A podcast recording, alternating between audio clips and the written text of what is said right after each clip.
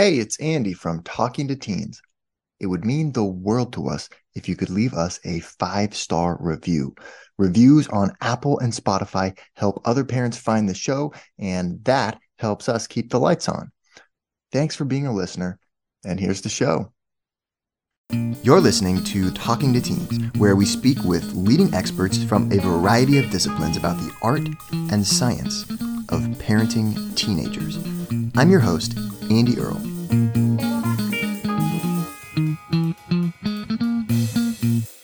We're here today with Annie Fox, the author of 12 books. She is an online advisor to teens and parents all over the world. She is the creator of The InSite, a really popular resource for teenagers, and she's maintained a stealthy online persona on that website for decades where teenagers send her their questions about important things in their life and she sends them advice on how to handle it. So from all that experience, she has then written a dozen books, both for teenagers and for parents on how to deal with all of this stuff. She is an incredible resource on character education for middle school and high school aged kids. We are so excited to talk to Annie today about ideas from her book, Teaching Kids to Be Good People, her middle school confidential series, and her experience running the InSite and her online persona, Terra. Annie, thank you so much for making the time to be here today. Thank you very much. So, you have written a massive number of books, including publishing some of them yourself. The list is like an entire page of all the books you've written. I've read five of them myself, um, teaching kids to be good people, the girls Q&A book on friendship, and the three middle school confidential books. But I know there's more than that. So can you just talk a little bit about what propelled you into this whole massive thing? this whole massive thing of writing or this whole massive thing of writing for kids and giving advice? It seems like it's more than writing because you talk about uh, how it kind of there's all these questions that you have in these books from teenagers like all over the world who have emailed them to you and you're like responding to them. So there's some sort of an online presence that you seem to have going and you seem to have kind of just built this whole big online kind of community and are also writing the books about it. And I'm fascinated by where it came from, you know? It, it, it's a cool story. I'll tell you, Andy. uh, way back in the fall of 1996, I was doing some writing um, software reviews and screenplays. I was also working on some CD-ROM scripts with a partner. and in the afternoon, I would take a break from my computer and do my stint as the after-school carpool mom. And we had a big honking minivan, had a lot of kids there my son at that time was in sixth grade. My daughter at that time was in 12th grade. And so I found myself kind of immersed every single day in the conversations that really sure. were bookended by those two grades, sixth through 12th grade, mm-hmm. which is middle school through the end of high school. And the kids knew me really well and trusted me. And so, you know, I wasn't just eavesdropping. They were all often eh, conversations that included me. They were asking for advice. And sure. it's natural for me to tell people what to do. but I do it in such a charming way that, you know, it, it's um, very accessible. Anyway, what I found out was much to my surprise, hey, the girls in the back of the minivan, and this is nothing nefarious, um, all of a sudden that fall started talking about where they were applying to colleges. Now, I knew hmm. very well that at the end of 12th grade, these students were on their way to the next chapter of their lives, but um, it hadn't really hit me in quite a visceral way that they were no longer focused on the day to day stuff of high school. They were now looking into the future. Yeah, right. That night, I literally had a dream of being in a carpool that was a virtual carpool. It was a place where I could continue to give advice and counsel to tweens and teenagers after these girls moved on. And this is 1996 or yeah. So this is before the era of smartphones and yeah. Facebook even and all of that. So how did this virtual carpool look to you? to me, it kind of looked like chat rooms, only instead of chat rooms where people would kind of, I, I always picture chat rooms as a room without lights where you kind of wander in, and you bump into people. Sure. and Yeah, and yeah. nothing very substantive ever happens in any of them. And then you pop out and, you know, like that. A lot of just talking about nothing and yeah. Yeah. What if what if there was actually something to chat about? And I Ah. know what teenagers are interested in talking about. They're interested in talking about relationships, peer relationships, romantic relationships, issues with their parents and siblings, the unfair teacher or coach. And so I thought I could I could probably do this. This would be kind of fun. I could like be the carpool mom for the world. and so as it happened that I woke up that morning and said to my husband, Hey, I've got this idea. As it so happened, he was working for a company called Talk City, which was an earlier iteration part of Apple's eWorld, is one of the first online community Ah. things. Yeah. And so at that point, Talk City was looking to actually create some content with meaning for specific audiences. So I pitched the idea to David, and David took it to work with him that day and came home and, and got a thumbs up, green light for me to develop a teen website. Wow. And so when you mentioned earlier that you had been working on CD scripts, Yeah. So you had some software kind of development experience at that point. Um, I'm a designer. I'm not a programmer. My husband's a programmer, but we were Okay. working for, you know, like um, Electronic Arts and Sony and Disney, all of those. So, so Sure. what my writing partner and I would do is we'd hand over an interactive script that would say, on this screen, there are these objects. When the player clicks here, Sure. here's some dialogue that triggers, et cetera, et cetera. So I understand the way software works, but I'm, I would, no, I'm not a programmer. Sure. Yeah. Okay. I had a vision. I figured I could imagine anything and let the programmers tell me what's possible. Kind of figure it out, the technical aspects of it over there. Yeah. Sure. And they did. I, I spent nine months developing the site. It's called Wow. theinsite.org. That's T H E I N S I T E, the insite, like in the cool site. Yeah. Right. It's for teenagers to log into, at that time, chat rooms where we had hosted topical chats run by responsible adults who were, you know, public health educators, substance abuse awareness educators, people who did their thing with kids brilliantly in the real world, but they had never been online before. Hmm. But then there's also like an aspect where you have like a personality on there and are kind of like an advice columnist almost, or people are sending you questions. Yes, I created a character named Terra and T E R R A, kind of like Mother Earth. And Yeah. Hey Terra was just really, it was like a panic button. The image Mm. is this young woman just screaming her head off like Edvard Munch's The Scream. You know, it's like, help, hey Terra, you know, I need some help. And if you clicked on that button, you got to a form that invited you to ask me a question. Ah, And so all this email started coming in, Andy, from all over the world. And Sure, yeah. it was pretty overwhelming because we n- never advertise. I had no idea where these emails were coming from, but I just started answering them. And that was 22 years ago. And I'm still answering emails. Wow. It's funny because I had a similar thing where as a, a researcher, you know, we'd done a lot of research on adolescent risk behaviors and I just wanted to kind of get it out there to parents. I made a little website and started getting emails from parents, like these long emails with this whole situation and asking me, you know, hey, and what do I do? And what do you think? And it really fueled me that there's people out there that, you know, this is really important to them. There's something cool about just getting those like candid questions from people. But then you took these questions from the kids and turned it into both books on like advice for teenagers and then also more like stuff for parents or educators. That is so cool. So what came first? Where would we dive first in these books, you think? Well, there was actually a book that came before the ones that you're holding that's no longer in print. Ah. It's called The Teen Survival Guide to Dating and Relating. And it now exists on my site as a free downloadable PDF. Ooh, okay. So that's cool. Teen Survival Guide, and, and that's on anniefox.com. Dot com, yeah, under books. And so the Teen Survival Guide to Dating and Relating was the first book. It came out in 1999, and Okay. it was a compilation of some of these handpicked emails, obviously anonymous. And I only chose the ones that I felt would have universal appeal. Yeah, it would resonate with people. It's not something really specific. It's one that I thought any kid would probably be able to relate to on some level or another. And hey, I'm an educator.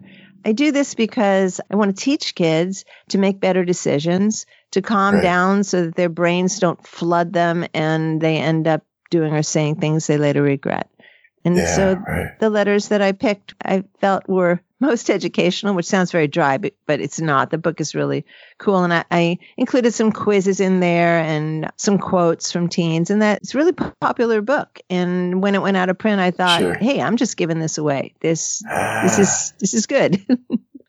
it's juicy stuff that kids want to know. And I feel like something about being able to get it from an anonymous chat like that is sometimes easier than asking your parents or talking to your parents about it. Or even like as the, you know, the trusted parent in the carpool, you kind of are in that role of like the, you know, trusted adult, but like just not my parent. And there's something, there's something about that that like kind of opens it up. Yeah, I Uh, think what blew my mind the most when these emails started pouring in is that the need, and maybe you saw this as well, that the need was so great that it superseded any fear or embarrassment of actually committing one's mm. problem into words. Now, the internet is great that way, and these emails were anonymous. They weren't going into a, school counselor's office and looking at someone in the face and talking to them, or have someone have Right. have one of your classmates see that you just ducked into the counselor's office. This is it was a medium that encouraged, for better or for worse, anonymity. And also something about reading that someone else had the same question that you had is like so affirming, just knowing that you're not alone. And then it allows you to read the answer in a much more like kind of open way than you would if it was just someone who had told you, Hey, you should work on this because now you feel more like okay reading it, knowing that, oh, other people are asking about this too. Like it's okay for me to kind of ask about this. It's absolutely true. And, you know, I was kidding before I say I, I tell people what to do. The truth is, in these emails, I never tell people what to do because I'm not a Mm. therapist. And even if I were a therapist, I think it would totally be irresponsible for me to try and do therapy with somebody, um, anonymous person via email. That's Sure, not right. what I do. I'm an educator, and my focus really is learning how to manage your emotions so that you could communicate your needs and to listen Yeah. to other people so that you can get where they're coming from. That's the key to healthy relationships, which, as far as I'm concerned, are the only kind worth having. So, what I say to kids when they write to me, you know, I reflect back. You know, it sounds like you're really upset about this. I can totally understand. That must be very frustrating for you not to have your best friend believe you when you tell her the truth and she insists that you're lying. You Mhm. might say something like this. So I encourage them instead of to rude about it, to talk about the friend behind her back, to Yeah, lash right. out, to actually have that conversation and give her some words she might use. And then I always say, good luck. Let me know how it goes. Most Ah. people never write back to me a second time, but but sometimes they do, and that's Every very now and gratifying. And they Yeah, get to see that by calming down and actually saying, "Hey, I didn't really appreciate when you did this, and this is why." Yeah. And they find that they get some success. They go, "Wow, you gave me a magic spell or something," and they are Yeah. more likely to approach things more directly in the future.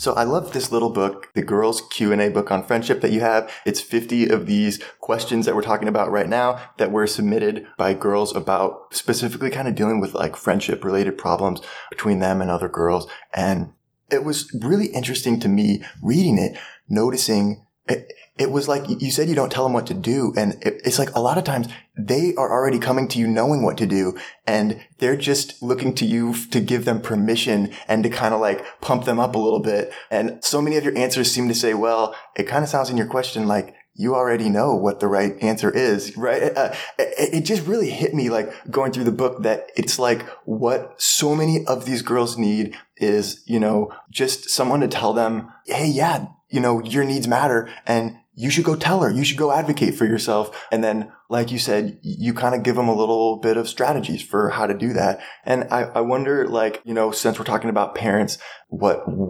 things there are that parents could do to teach those skills or to make themselves like someone that their daughter thinks they could talk to about those kinds of questions or, or that kind of thing.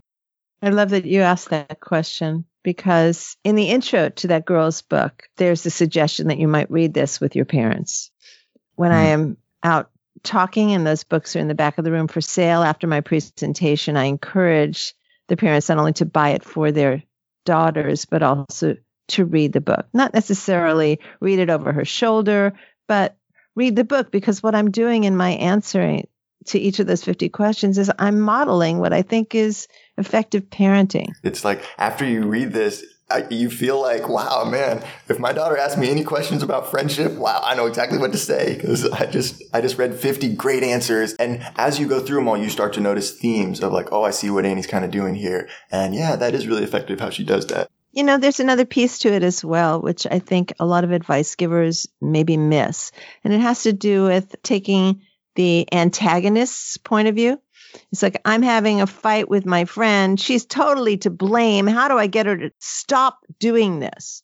Yeah. And let's take a step back and think for just a little bit about why she might be behaving in this way. What might be going on with her? It might have nothing to do with you, but you're the brunt of it.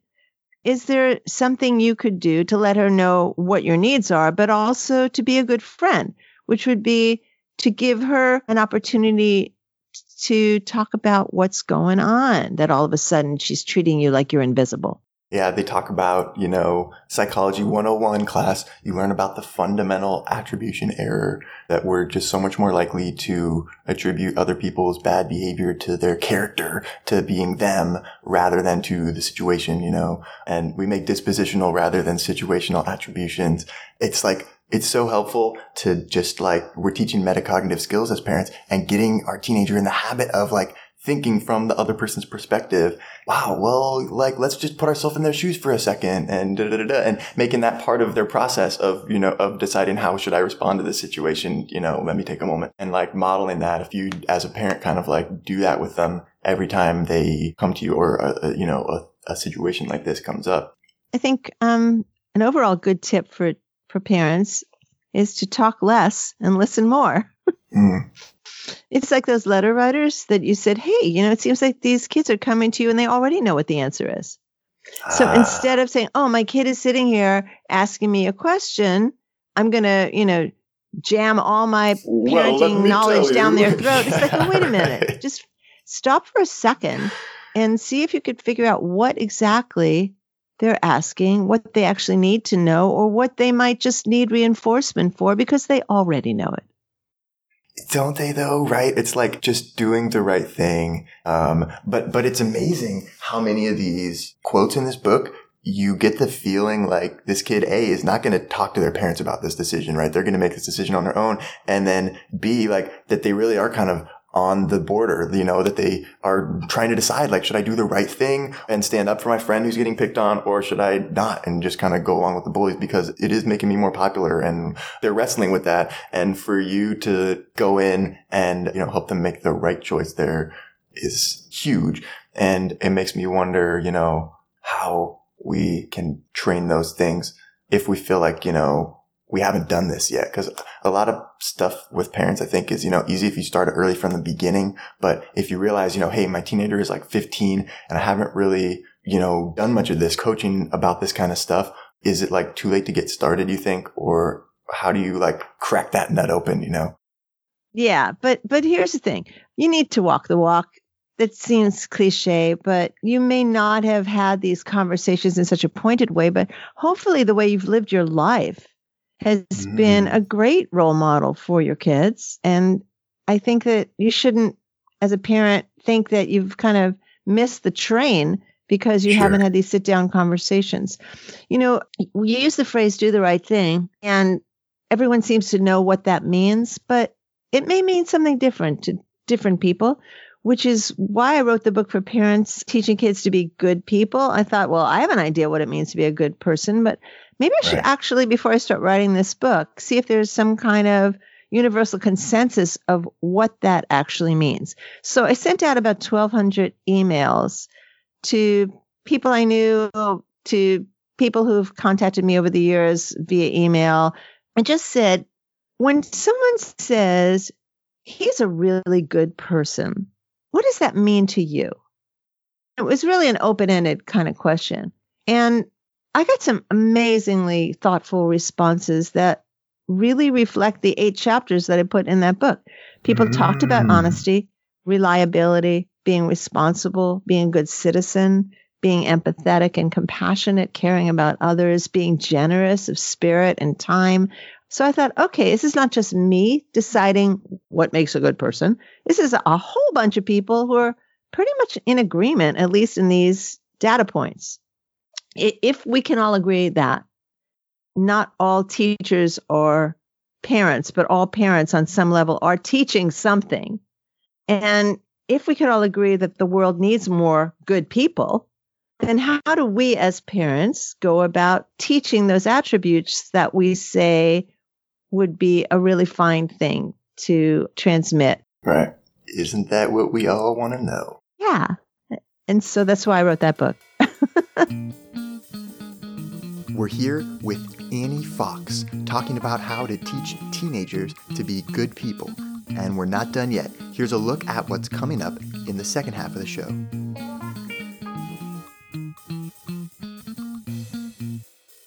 look, we make mistakes. We misspeak. We let our emotions run wild and stuff comes out of our mouths that we wish we could take back, but it's too late. I say that when you've made a mistake, just get on it right away. If we're not learning from these missteps, then you're on a hamster wheel. You you're just going mm-hmm. around and you're not getting anywhere. And that's why you often see adults who just seem to be very limited in their ability to admit mistakes, to learn yeah. from mistakes, to empathize with other people's perspective. It's all about them in a fortress. You know, you hear the old the old thing that says, you know, we're much more alike than we are different. Well, that's absolutely true. That's why I could say to a second grader, you're angry right now that this person quote stole your friend this person is new to the school. He doesn't hmm. have any other friends. Have you ever felt lonely? When was the what do you do when you feel lonely? What do you do when you look around the playground and everyone has someone to play with and you don't? How does that make you feel? And just by asking those questions, you are encouraging empathy skill building. Yeah. It becomes almost overwhelming for a lot of teenagers to even entertain the thought I have to have a conversation with this person face to face. Let me just hmm. text them. We're done. It's over. if you're not sure that you're doing a good enough job giving your child what you needed or what they might need, you're just not sure, then why don't you ask them? Why don't you just have a conversation that says, I want to be a better parent. Want to hear the full interview? Sign up for a subscription today. You get unlimited access to all the interviews I've conducted. It's completely affordable, and your subscription helps support the work we do here at Talking to Teens. Thanks for listening. I'll see you next time.